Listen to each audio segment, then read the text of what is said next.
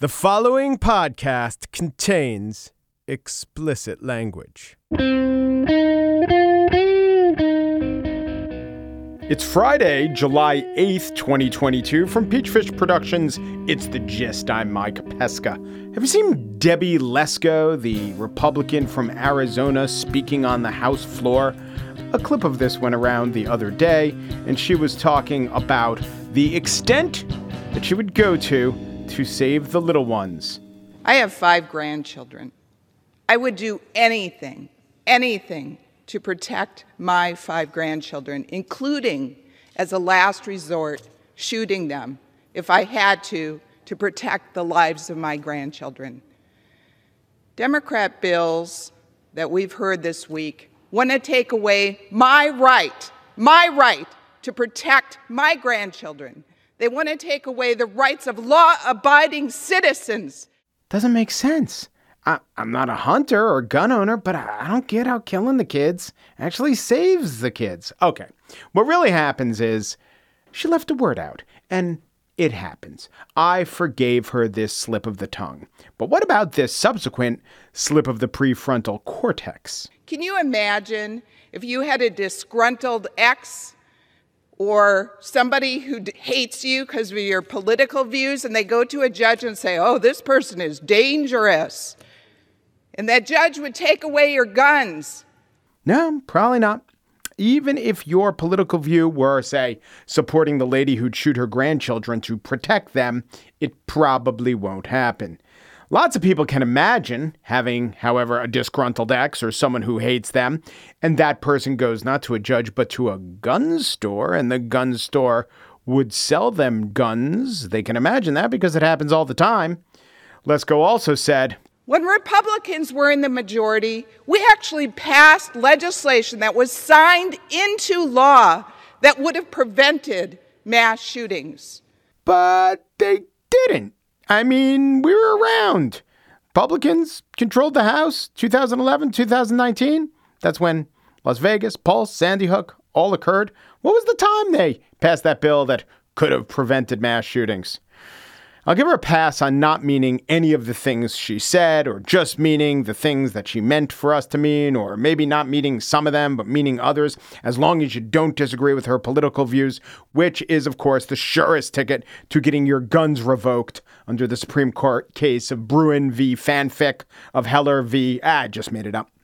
It reminds me, this all reminds me of Mary Miller. You remember her? She is the Illinois representative who almost certainly didn't say that the Dobbs ruling was, quote, a victory for white life. I mean, she 100% did say it, but she almost certainly didn't mean it. However, what you did in trying to see, could she have meant this, is you delved a little deeper. And right there, right up the top of almost all the coverage was this is the representative who got into trouble upon being being inaugurated into the House for praising Hitler. Oh, not for all the things Hitler did, certainly not for Hitler's anti gun policies, but just, you know, the good stuff that Hitler did or said. What she said was that Hitler was right about this is Adolf Hitler, by the way.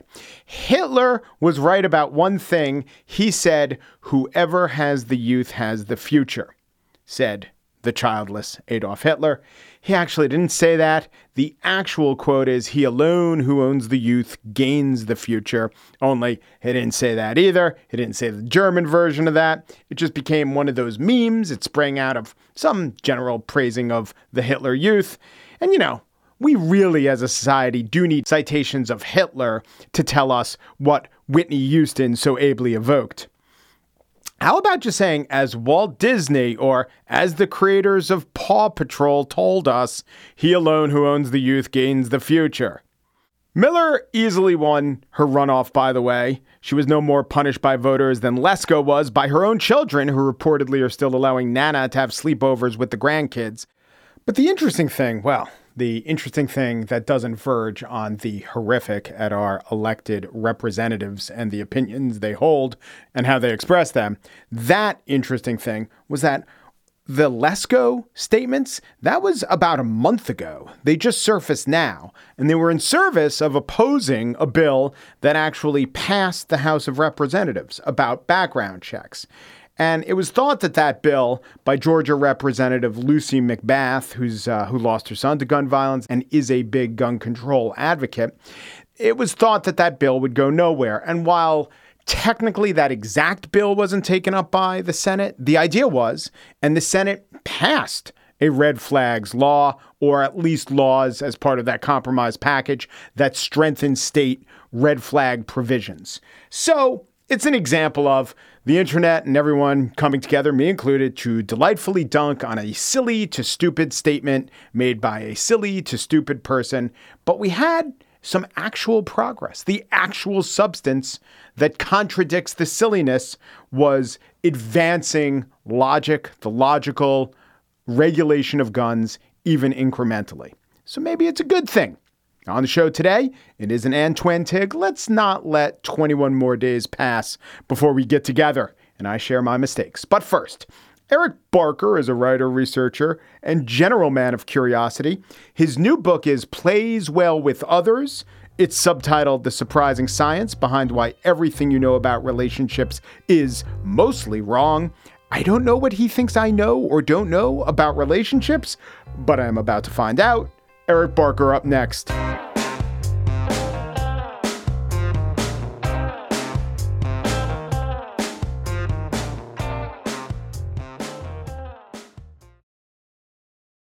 As the bard, meaning Billy Joel, once said, honesty is such a lonely word. Well, Billy, you may be right, I may be crazy, but social science tells us not necessarily that honesty is a lonely word, but that lonely is not strictly speaking an honest word. What we call lonely was an all but unknown feeling uh, in the 19th century, or if not an unknown feeling, that word was not applied in the way we use it now.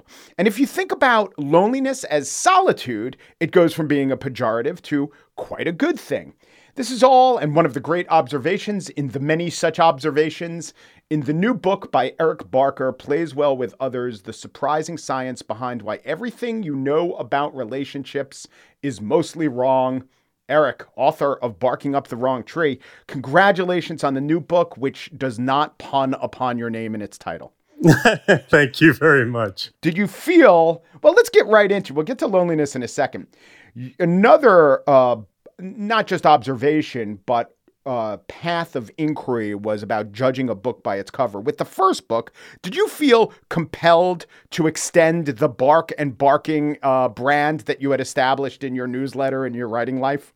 I mean, the thing for me was like what I what I extended was the idea of my first book was all about kind of looking at the maxims we all grew up with.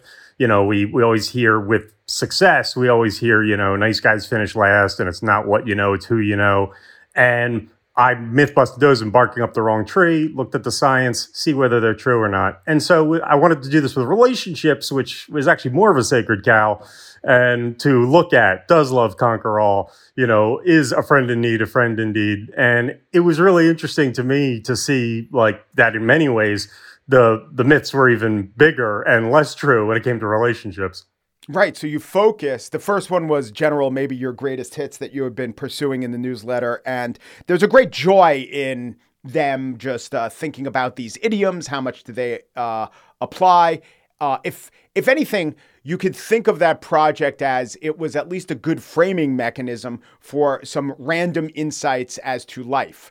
But this book, the framing mechanism is less so much let's explore and explode idioms and more the idea of loneliness and the idea of relationships, and you can apply all your myth busting tactics to that. Yeah.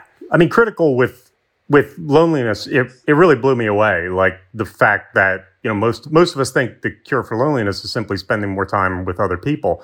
And that just doesn't really seem to be the case. I mean, certainly spending more time with other people helps, but we've all felt lonely in a crowd. You know, being proximate to people doesn't necessarily fix it. And John Cacioppo, who's the leading researcher on loneliness, you know, basically found that lonely people don't spend any less time with people than non-lonely people do, which blew me away. And it's that loneliness, like you were saying earlier, you know, it's like loneliness is a subjective experience. Loneliness isn't merely being proximate to people, it's how we feel about our relationships. So, what about this idea of the uh, meaning of the word loneliness having changed? Is that just an etymological quirk, or is there something significant in that, that our actual perception of loneliness changed?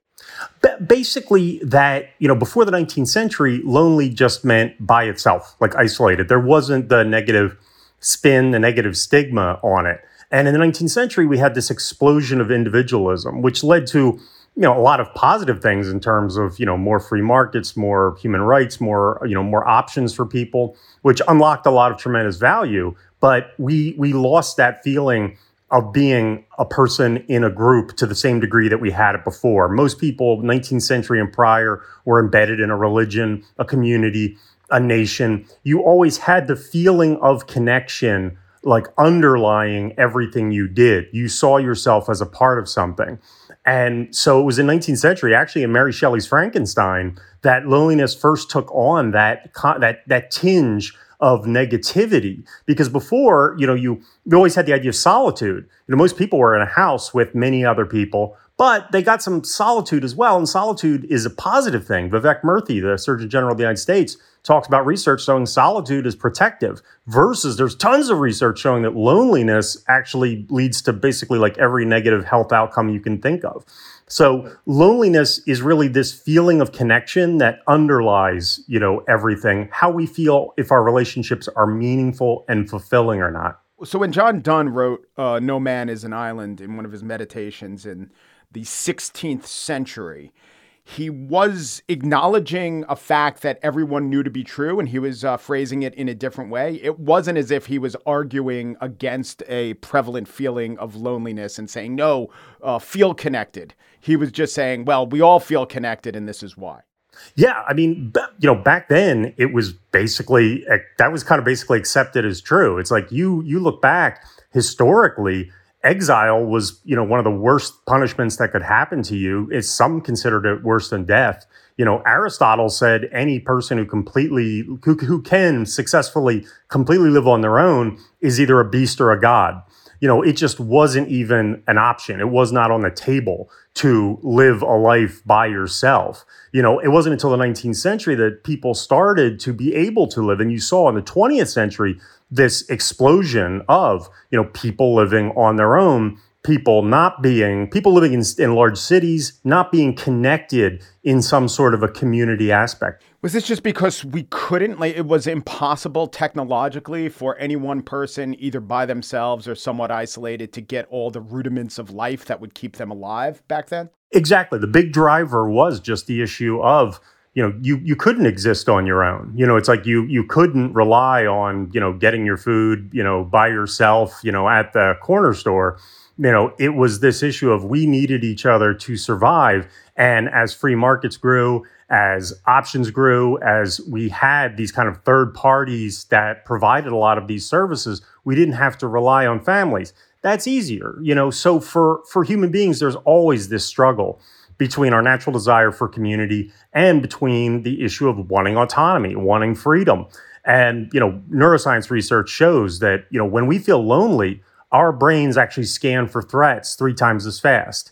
You know, at a very fundamental level, our brains know you know being separate not being part of a group is scary because if yeah. things go bad we don't have we don't have someone on our left flank and right flank looking out for us yeah exactly and so it was never an option before. We weren't really wired for it.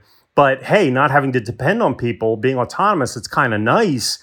But we we need to find a balance between the two. It seems like the pendulum has swung too far, you know, to the other direction in the 21st century. So was the idea did the idea of friends fundamentally change? You write a lot about this in the book, and now friends are seen as uh, ancillary or way down the checklist of the necessities of life but uh, you posit and I think prove that that's not true. But take us through maybe if there was an old conception of the importance of friendship to the modern.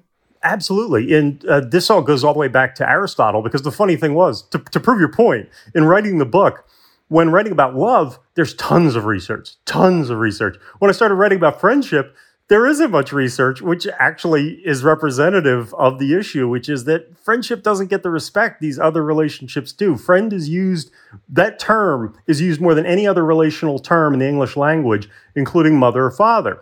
But friends, you know, they we lose them after seven years. Half of close friendships aren't close anymore. It's it's really it's really screwy. But what's really fascinating is that actually proves that fragility actually proves one of the strengths of friendship because Nobel Prize winner Daniel Kahneman found that friends make us happier than any other relationship. And that's the reason, is because it's never an obligation. Unlike a, a spouse, a child, an employer, there's no contract or pseudo contract there. The only reason people are your friends is because you like them. And that fragility, you know, you have to enjoy, you have to enjoy it. It's never it's never an obligation. It's always something you enjoy. And and so the friendship tie is very weak, but it proves the purity because if we we don't we're not there unless we want to be and that's why friends make us so happy so like the last book there are a collection of idioms in this book that you interrogate and I've always puzzled over idioms because, on the one hand, they're supposed to reflect a wisdom or a societal wisdom. But on the other hand, it's so often the case for every idiom, which is to say an encapsulation of wisdom or that which is true, there is the opposite sentiment expressed in an idiom, right? Like, absence makes the heart grow fonder versus out of sight, out of mind. Can they both be true? They're opposites. Even in Beatles songs, Can't Buy Me Love versus All You Need Is Love, they're contradicting each other. And they're both, I believe, Paul songs. Neither, it's not a John versus Paul. So, with that in mind, when you uh, took on the task of, say, asking ourselves, uh, is a friend in need a friend indeed?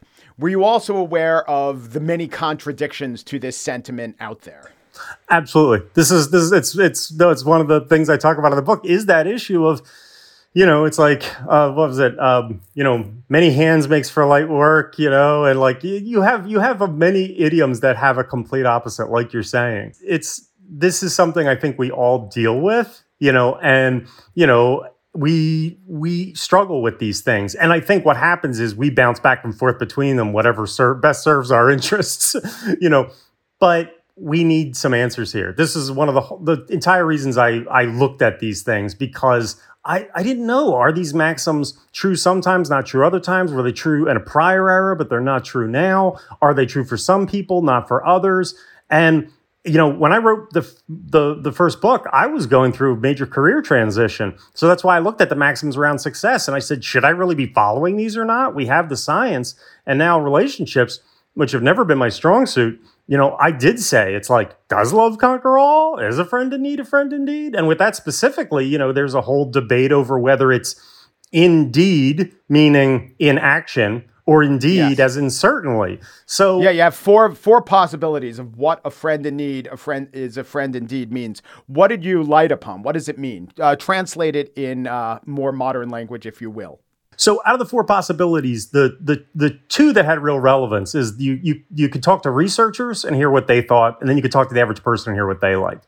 And what it really came down to was the researchers felt that the expression was historically meant to be indeed, meaning in action. If a friend is a friend, they will assist you in action. You know, but it's like what people preferred was the idea of a friend indeed in terms of certainty, support. Someone will definitely be there for you. And there are two lines of research here. And what's really interesting is that it it does actually make sense in the end because in the end the most important thing when we feel the best is when we feel someone supports us is when we feel that's what leads to good friendships is not the the strict accounting of favors. You are doing actions for me and that benefits me. That leads to transactional relationships. So it's understandable why researchers might say oh hey you will benefit from this. But emotionally we feel the most support when whether people can actually contribute or not, whether they are there for us emotionally. So I had noticed in the book and in some interviews, you talk about you're not great at relationships. Um, so when you do research on this or anything else that you've been researching and writing about and getting what's your uh, blog slash newsletter up to like uh, several hundred thousand subscribers. How much does your own research and writing historically, how much has that changed your actions and changed your life? I mean, at times it certainly has. I gotta say like you know work working in what would be called the self-help arena i don't think this gets discussed. It is very personally punishing to just read all the time well i'm wrong about that. Well i'm wrong about that. I've been doing that wrong. It's it's like having conscience overdrive you know where you're like oh jesus i really screwed that one up. You know it's it's really it's really tough but the truth is like it is nice to to hear not only hey i could do this i could be better but it's also nice to hear, okay, I was doing that right. Keep that up. Don't change. From this, what I, from writing this book, what I really took away was in terms of friendships, was time and vulnerability, you know, spending time, being deliberate about it. I'm pretty introverted, you know, and it's like making the time really matters and then opening up, which is something I've never been good at. So the truth is, I've been taking steps in both those directions. It's it's been very helpful, uh, but also probably because we never get advice on friendships. They're kind of just they're treated in this magical way where nothing is deliberate, unlike love. Mm-hmm. From your experience with the blog, what makes what do your readers want, and how often do you feel like that's something you have to give them, and how often do you feel like what I need to give them is what they need, and they they might not know they like it. You can't always give them what they need. You have to service the customer at some point, but how do you navigate that? It is an excellent question and a constant struggle. You know, because for me, what it really comes down to is like, yeah, there's different topics of interest. There's infinite topics of interest when it comes to self improvement. Um, I generally look at like, you know, what is of interest to me? What is of interest to the reader? But to your point as well, it's like, what are they interested in? What do they need? I try and bridge that gap in terms of presentation, in terms of how do I make it entertaining? How do I bridge it? How do I say, here's the problem, and maybe you're looking for this, but this is the solution that has actually been shown to work. You know, I think that is, I, I get over it in terms of how it's delivered, not necessarily what it's delivered. Because if you lead with the problem, it's in a problem people are having. And I generally try and focus on problems that we all deal with. Then I think once you say, here's what the research says, you know, and then people can say, I relate to that problem. What he's saying make it sense. It seems like it's validated then I think with many people, certainly not all, many people will be along for the ride. They'll say, if this works and has been shown to work and I have this issue, then I do want to hear what you have to say, even if it's not what I expected to hear. And in fact, that can actually be a positive because it's surprising and people don't want to hear the same old thing that they always knew but probably aren't doing. Just like with all your idioms, just like with all the aphorisms we talked about, there is often an opposite aphorism out there. With many of these studies, there's actually an opposite study. And that's good. Science iterates. But it does seem to me that people come to you for a certain brand of science interpretation that you could apply to your own life. And mostly, uh, I think people like, well, that was a little unexpected. They like things that were a little unexpected, but basically fits in with the kind of person who's going to be seeking out a sciency self-help blog. So you can't get you can't get totally depressingly hopeless on them. But you know what? There are some things that are, in fact, totally depressingly hopeless, right? There are some things. another, I guess, uh, unstated premise is how much is in our control. But there's so much that's not in our control. And I wouldn't think you'd want to do a week's worth of posts about that. But uh, am I right? And have you thought about this? Oh, absolutely it's it's a major issue for me because I mean, like you know, one of the reasons I was reluctant to write a relationship book is because often the whole genre seems focused on telling people what they want to hear, and I mean, I, I put a warning at the front of the uh, love chapter because I knew I'm like, yeah. we are going to have to discuss a lot of stuff. This is going to be like a whiskey sour without the whiskey. You are not going to want to hear some of this stuff and I'm like, you know, stick with me, Frodo. I will get you to the Shire, but like, it's this is going to be a tough road, and like we have we have to get through a lot of these tough things. In terms of the issue of research contradicting, that's definitely true. But I try and focus on stuff that is replicated. I try and st- focus on stuff where we've seen a pattern again and again. Um, like I definitely hear you. There's plenty of news articles you see where it's a one-off research study, you know, that has surprising results, which usually don't replicate. But for a book, I can I have the time to do enough research to make sure this has been seen again and again. But yeah, there is that issue of some stuff people don't want to hear. And frankly, that's where I feel like humor comes in. You know, if you can soften it, if you can lighten it, if you can tell people the truth, if you can find the vein, because like when we were talking earlier about loneliness, you know, when you say, uh, when I say like, oh, loneliness isn't cured by being near people, a lot of people might reject that out of hand. But once I give people the example of ever felt lonely in a crowd, did you did you feel connected in Times Square? It's like, no, you don't feel connected to those people. You don't know them. You know, it's like once you give people an example and they go, hey, wait a second, that provides a wedge for you to kind of get in there. And I think humor can help soften it as well. Eric Barker is the author of Plays Well with Others The Surprising Science Behind Why Everything You Know About Relationships is Mostly Wrong. Thanks, Eric. Thank you.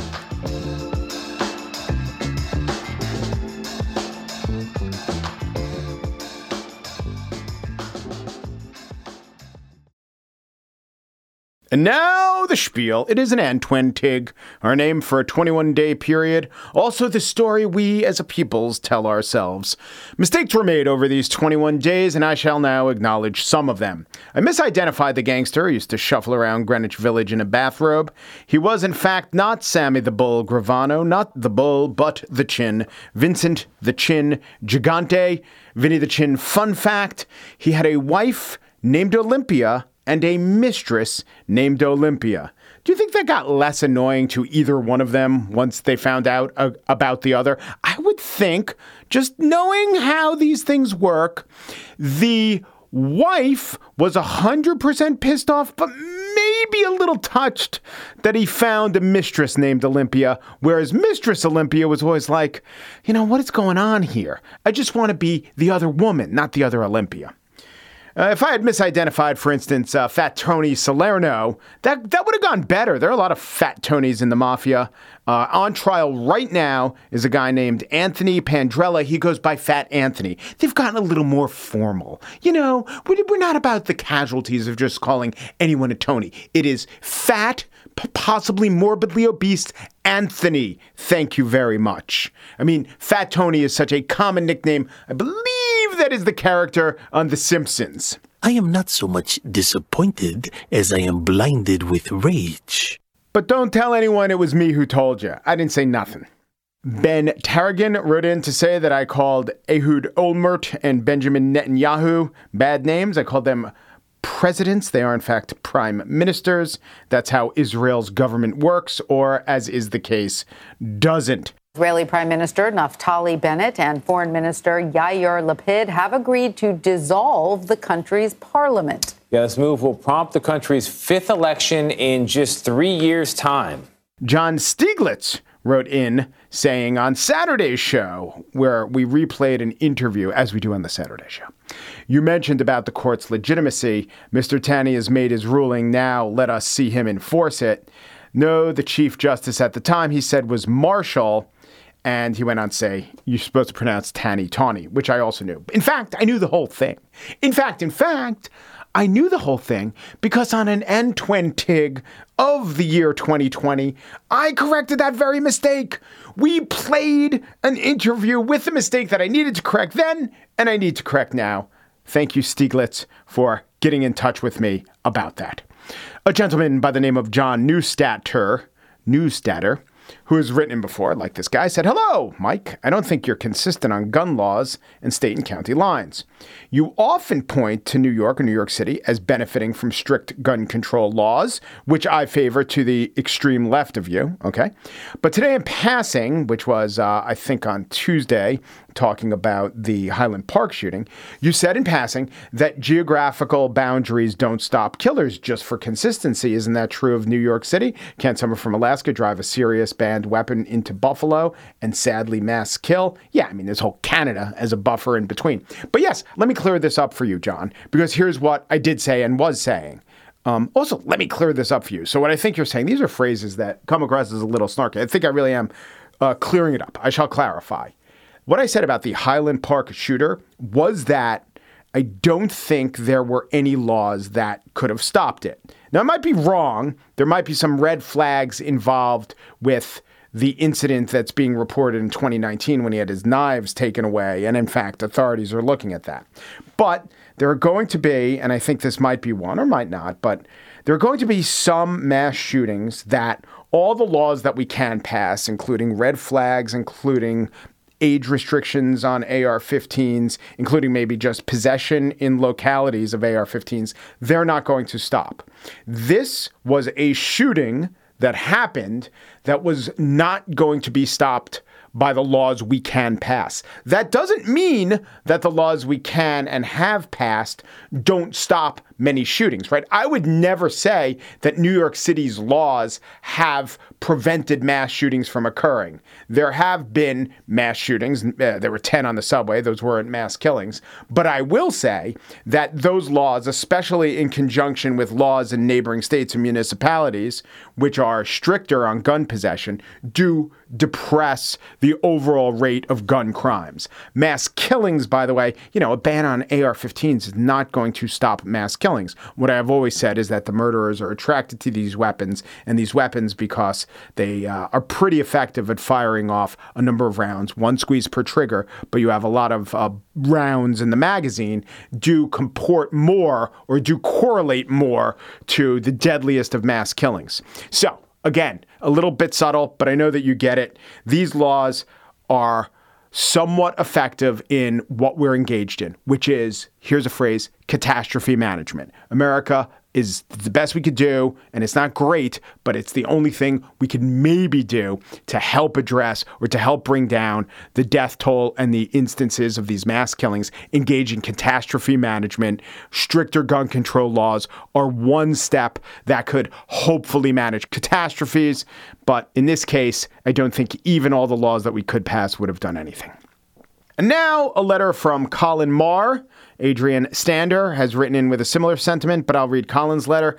Dear Mike and the Gist crew, the le- by the way, my favorite summer replacement series in the 70s. On last Saturday, June 16th spiel, I heard an audio clip of a peacock's call followed by Mike's announcement. That was happy. Unless Happy the Elephant is an expert at mocking peacock calls, then I'm certain that was not Happy the Elephant. Happy the Elephant was the elephant who sued. Actually, let me be clear. She had surrogates sue on her behalf, I think kind of undermining her case that she was a person, and New York State did not agree that Happy was a person. They didn't rule on the question, is Happy actually an elephant? And what Bill and Adrian, I think maybe some others, have said was that that call that we played was a peacock's call. Okay. We will now play the exact call that we played on our show. All right. And we will now play a peacock's call.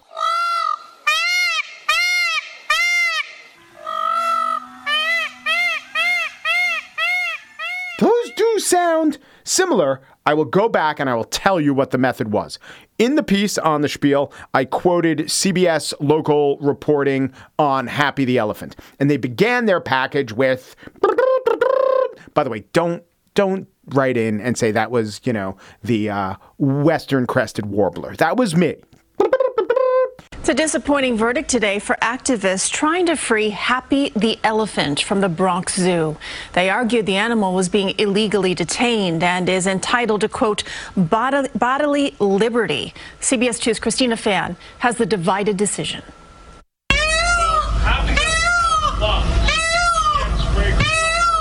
Happy is a 50 year old Asian elephant living in the Bronx Zoo. But should she also. CBS played the sound that I conveyed to you that they said was Happy the Elephant. So I'm not really guilty of playing a bad elephant sound. I'm guilty of plagiarizing from the wrong local news station. Fair use, not plagiarizing. I was I was just quoting them. I took it on faith that they were accurately quoting an elephant, they turned out, I guess, not to be quoting the elephant. Colin Mayer, postdoctoral scholar at the University of Alaska Anchorage in the College of Arts and Science, Environment and Natural Resources Institute. Here's a guy who knows peacocks and knows elephants. Sonia Saturday, not a real name, I'm going to assume, but a real artist. She writes very naughty comic books.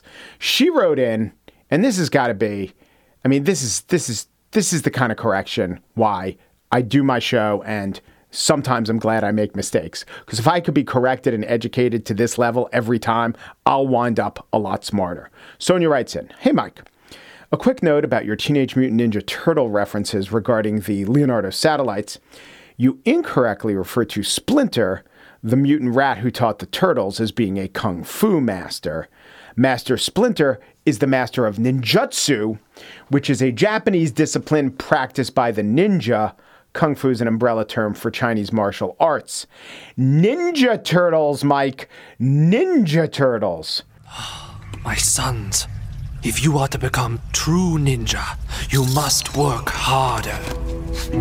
Your path in life will not be. I'm sorry I got the martial art discipline of this fake cartoon rat wrong. But given that cartooning, animation, drawing is your life, and you know, you grew up in the 80s and this is important to you, I happily, not to quote the elephant, admit my mistake, Sonia. And thank you for writing it for the first time ever. A lot of people uh, have commented on the Gists page on Reddit. Uh, we're trying to get that going to replace this thing called Facebook, which has been having a lot of problems just on the macro political level, trying to move away from Facebook. To remember to go to the Gist page, which is Reddit slash the Gist. I would suggest a jingle. Jingles stick in the head and the ear as earworms. Um, Want to comment on the gist, but think you'll regret it if you keep it to yourself? Pop over to Reddit. Howard Rosenberg writes in Mike, I'm happy you discussed the issue of the meaning of me from Miss Hutchinson's testimony.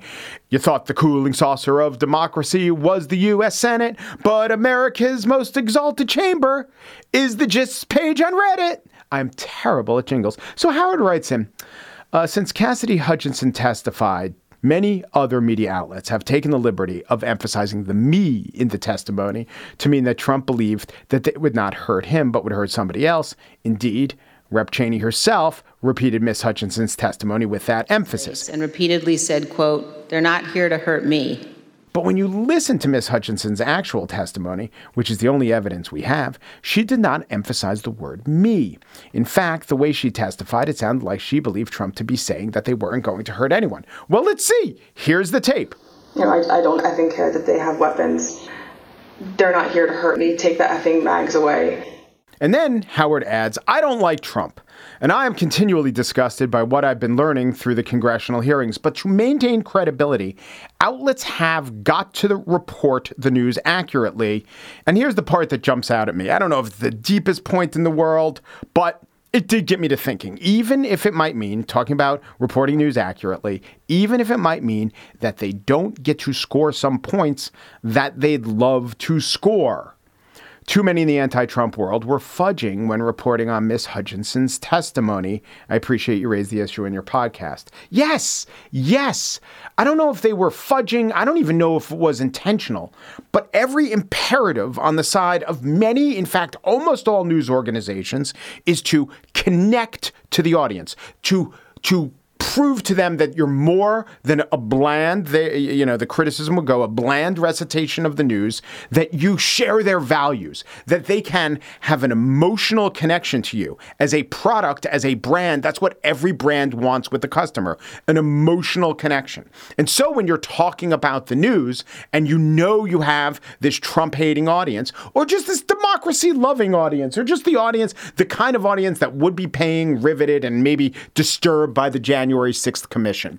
Just every part of that instructs you or pushes you to say, they're not going to hurt me when in fact, and it's not the biggest point in the world, but it's readily contradicted when you give an emphasis on me and you play the tape of Hutchinson and she's saying, They're not here to hurt me. Take the effing mags away.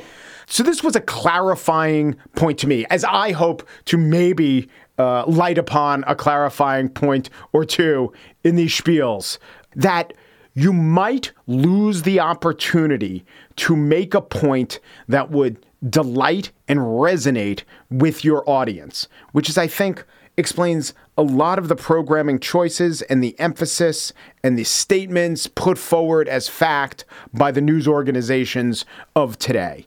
I, I, I think there used to be so much more of an emphasis on accuracy, fairness, because there was an accountability within the audience itself.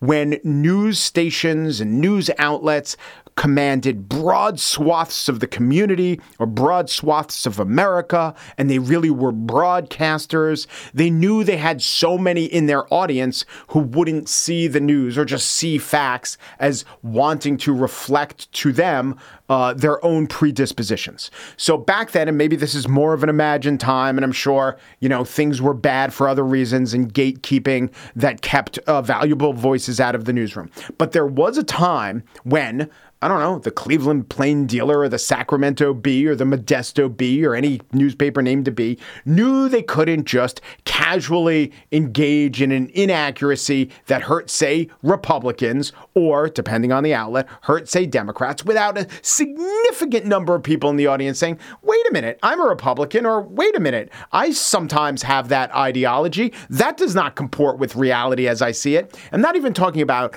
a fact of emphasis. I'm talking about giving the best explanation for the other ideology's stance on an issue. If you give a cartoon explanation, you'd have so many of your audience saying, wait, I don't think that you know, our borders should be open. Or wait, I don't think that we should defund the police, but you've got to articulate a, something akin to where I'm standing on that issue.